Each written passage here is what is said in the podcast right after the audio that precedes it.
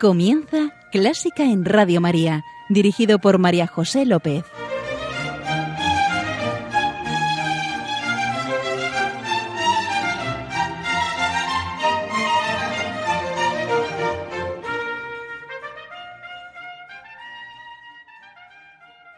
Tal vez te ha sucedido en algún momento ante una escultura, un cuadro, unos versos o una pieza musical haber experimentado una profunda emoción, un sentimiento de alegría, haber percibido claramente que ante ti estaba no solo la materia, un pedazo de mármol, un lienzo, un conjunto de letras o combinación de sonidos, sino algo mucho más grande, algo que habla, algo capaz de tocar el corazón, de comunicar un mensaje, de elevar el alma.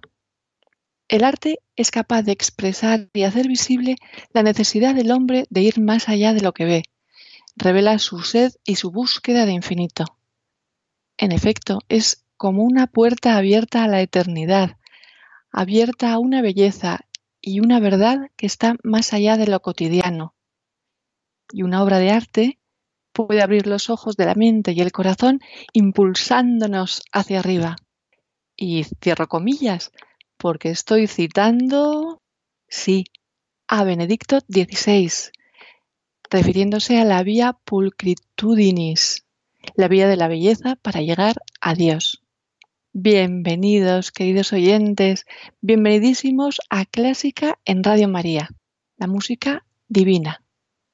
Encomiendo este programa a la Virgen y va por ti, Señora.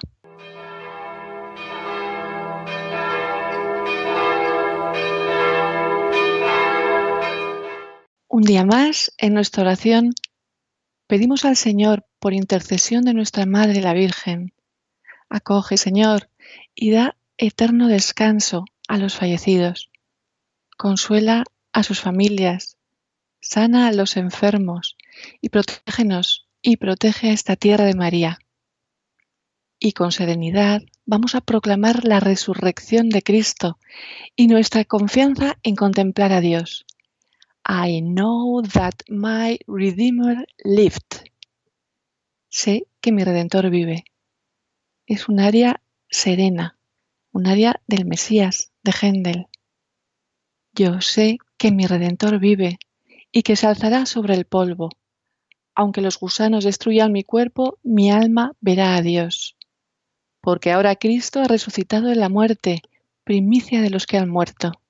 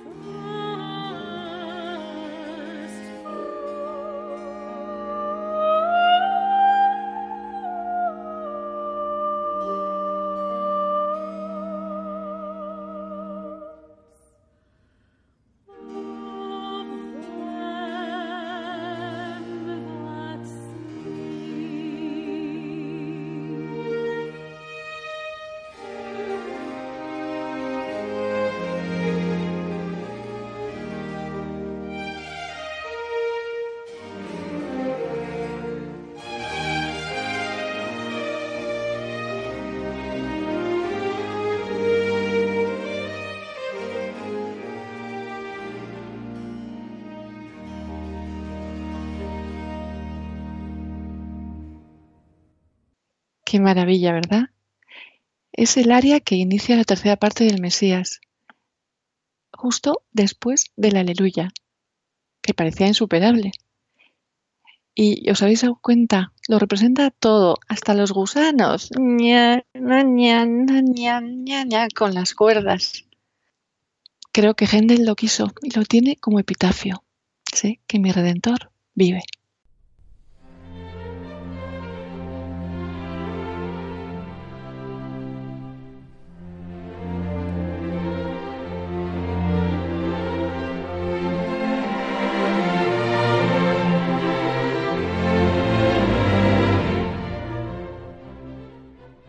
Y aquí estamos con nuestro invitado de hoy, que soy yo. Sí, en el último momento ha fallecido el padre de Benjamín, que muy generosamente había aceptado ser el invitado de hoy. Así que les encomendamos con todo nuestro cariño hecho oración y les dedicamos este programa. Pensando en qué música poner, me ha venido a la mente una experiencia muy reciente. Os cuento por un tema de, salud, que gracias a Dios está superado, llevaba un año sin ir al coro. Regresé la semana pasada con mascarilla, a distancia, y ensayamos por turnos las canciones de una misa. Yo, yo, estaba encantada, pero al cantar el santo fue curioso, me emocioné. Empezaron a correr las lágrimas y a partir de ahí lloré más que canté. No sé, al día siguiente lo cantamos como feligreses en una misa dedicada a los difuntos de la pandemia y, ya no lloré. Pero fue tan emocionante como sonó y la alabanza que transmitía. Y no era Mozart, no era Bach, era un canto parroquial, el santo de Palazón. Santo, santo, santo, santo es el Señor. Y sigue, Osana, Osana, Osana en el cielo. Sí, seguro que, bueno, seguramente lo conoces. Pues a voces es grandioso. Y por todo esto se me ha ocurrido que qué mejor que en este rato que compartimos invitaros a cantar, como dice la liturgia, con los ángeles y arcángeles y con todos los coros celestiales cantar sin cesar el himno de la gloria del Señor. Y empezamos de la forma más simple, quizá la más espiritual, y nos unimos al Señor.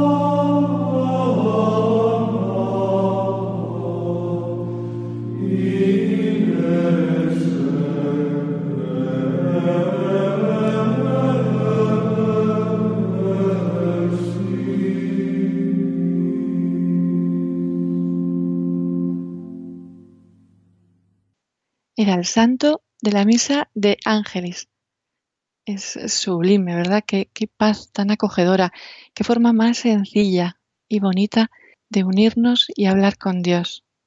Una y mil veces santo, Señor, y las vamos a cantar todas, o casi todas. Y ahora, de forma solemne, espléndida, cambio radical. Mozart.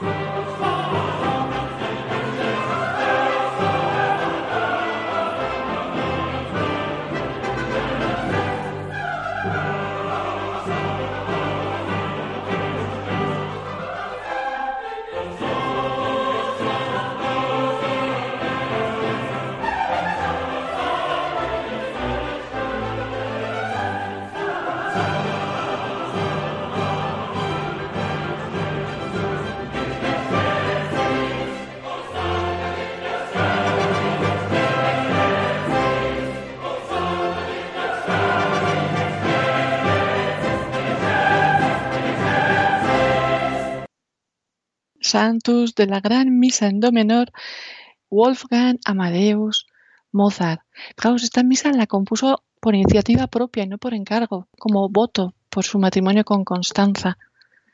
Era Neville Mariner con la Academia St. Martin in the Fields. Y ahora fijaros, porque los instrumentos están en un registro agudo para significar la altura de Dios, como si fuera un gran techo celestial y eso da una belleza y empieza el tenor.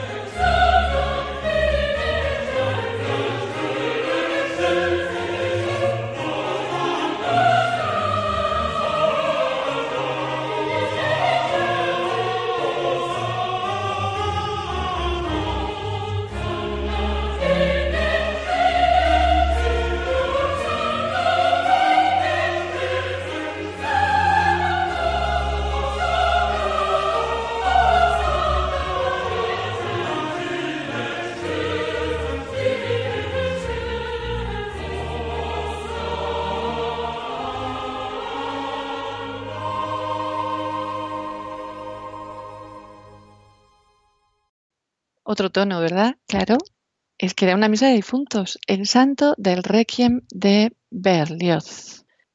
Y nos vamos a ir a Händel, mi querido Händel. Santus de Händel. Santus de Händel me parece que no hay, porque yo creo que no tiene ninguna misa. Mm, ¿Qué vamos a hacer? Una pequeña trampa, porque fijaos lo que he encontrado. Un Quoniam tu solus sanctus, de un Gloria que se perdió y lo atribuyeron a Händel en el año 2001. Fresco y exuberante, porque solo tú eres santo.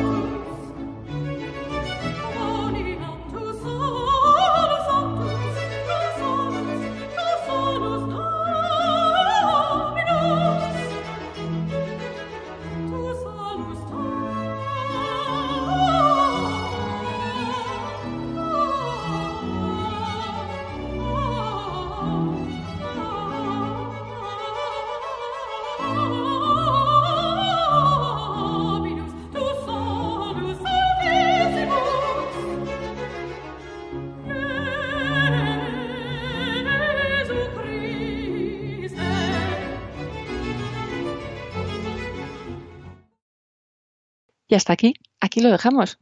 Una perlita, ¿verdad? ¿Cantáis el santo en misa? Yo os animo a hacerlo siempre que se entone y con toda la fuerza. Ya sabéis lo que decía San Agustín, el que canta ora dos veces. Ya sea el tradicional, el de palazón, en catalán, en latín, en vasco, en gallego, en lo que queráis. A mí el tradicional me encanta. Santo, santo, santo. Pero hay uno que solo canto en el pueblo y que me alegra el corazón y lo entono casi bailando. De hecho, yo creo que es un zorcico, que es la música de un zorcico.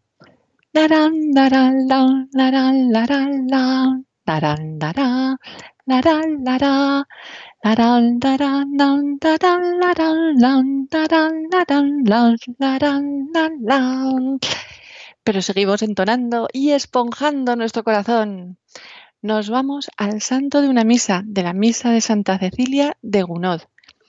Y de ella dijo Camille Saint-Saëns, tras su estreno, ha sido como un shock su simplicidad, grandeza, serena luz que se eleva más allá de las palabras. Al principio te sientes confundido, luego encantado y después conquistado. Acompañamos.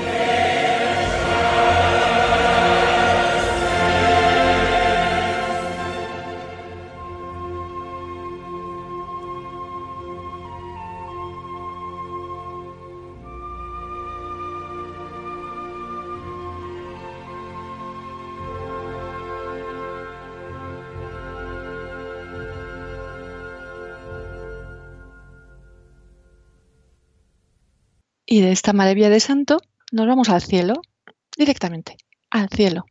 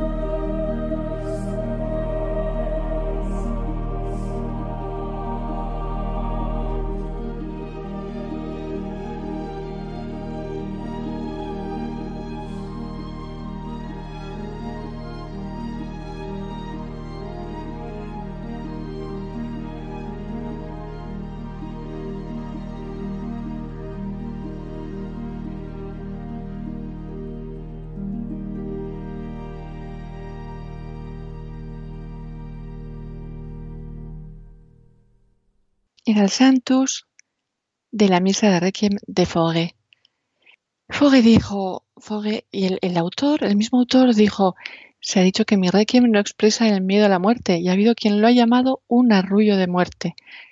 Pues bien, es así como yo veo la muerte, como una feliz liberación, una aspiración a una felicidad superior antes que una penosa experiencia. Y se deja notar, ¿verdad? En ese santo que cantábamos como Los Ángeles. Instrumentación intimista, nada grandioso, sencillo. Y ahora una pregunta. ¿Qué queréis ser de mayores? Cuando me lo preguntaron en el colegio hace muchos años, yo creo que dije que arqueóloga.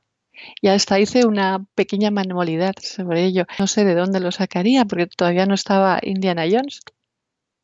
Y ahora, si me preguntas qué quiero ser, la respuesta me sale rápido.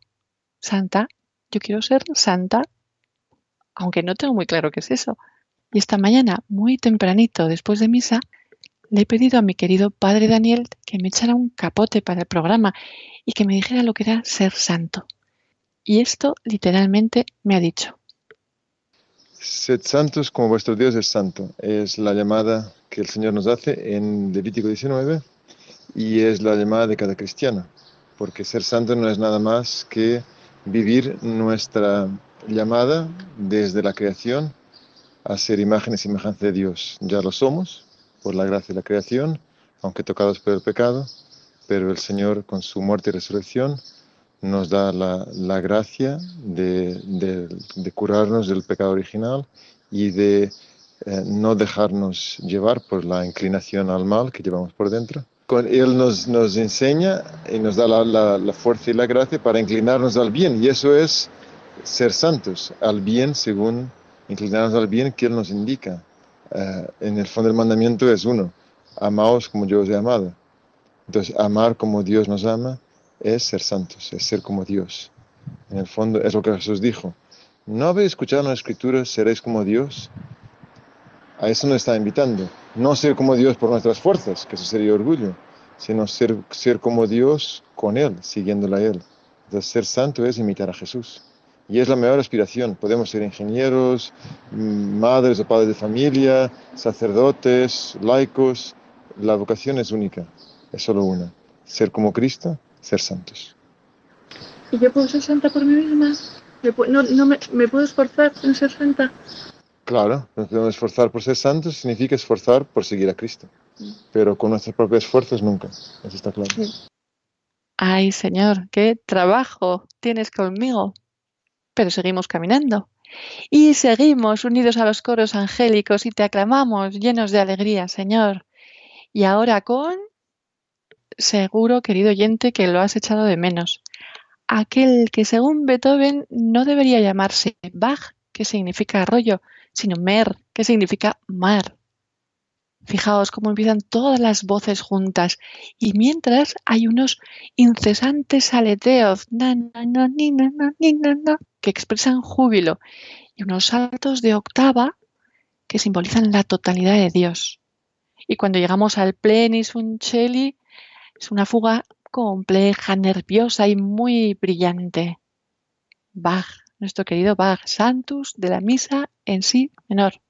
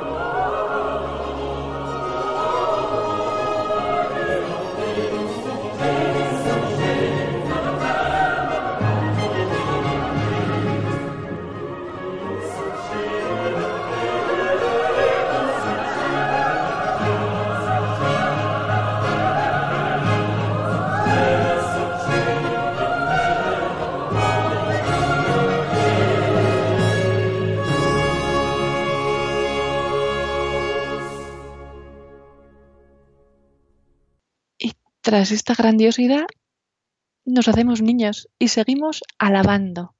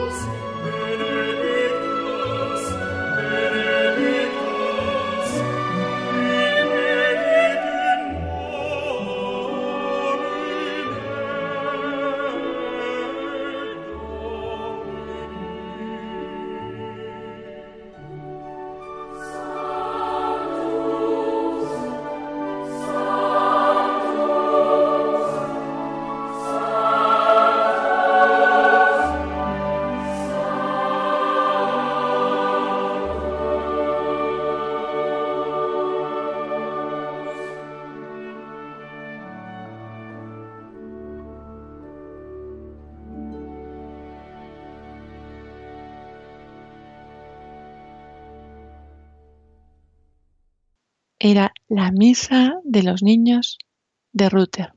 Preciosa, ¿verdad? Ya sabéis que siempre acabamos con Gaudísimo, una pieza muy alegre. Pero hoy todas lo son porque todo es alabanza. Aún así, os animo a cantar conmigo.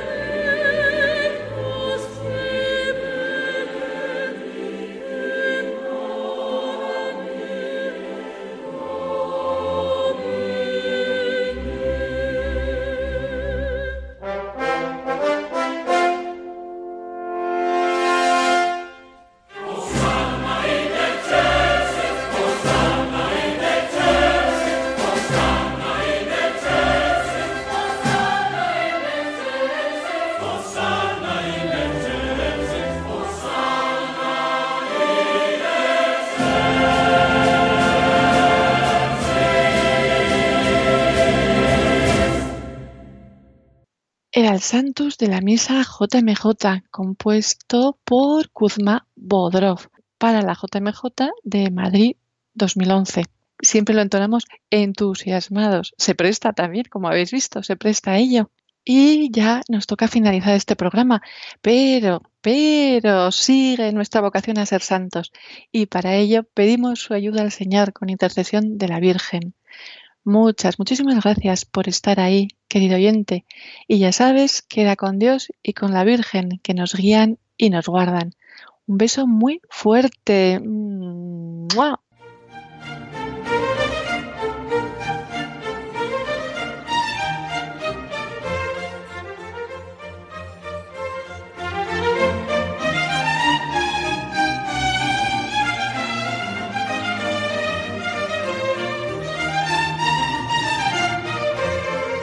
Han escuchado Clásica en Radio María, un programa dirigido por María José López.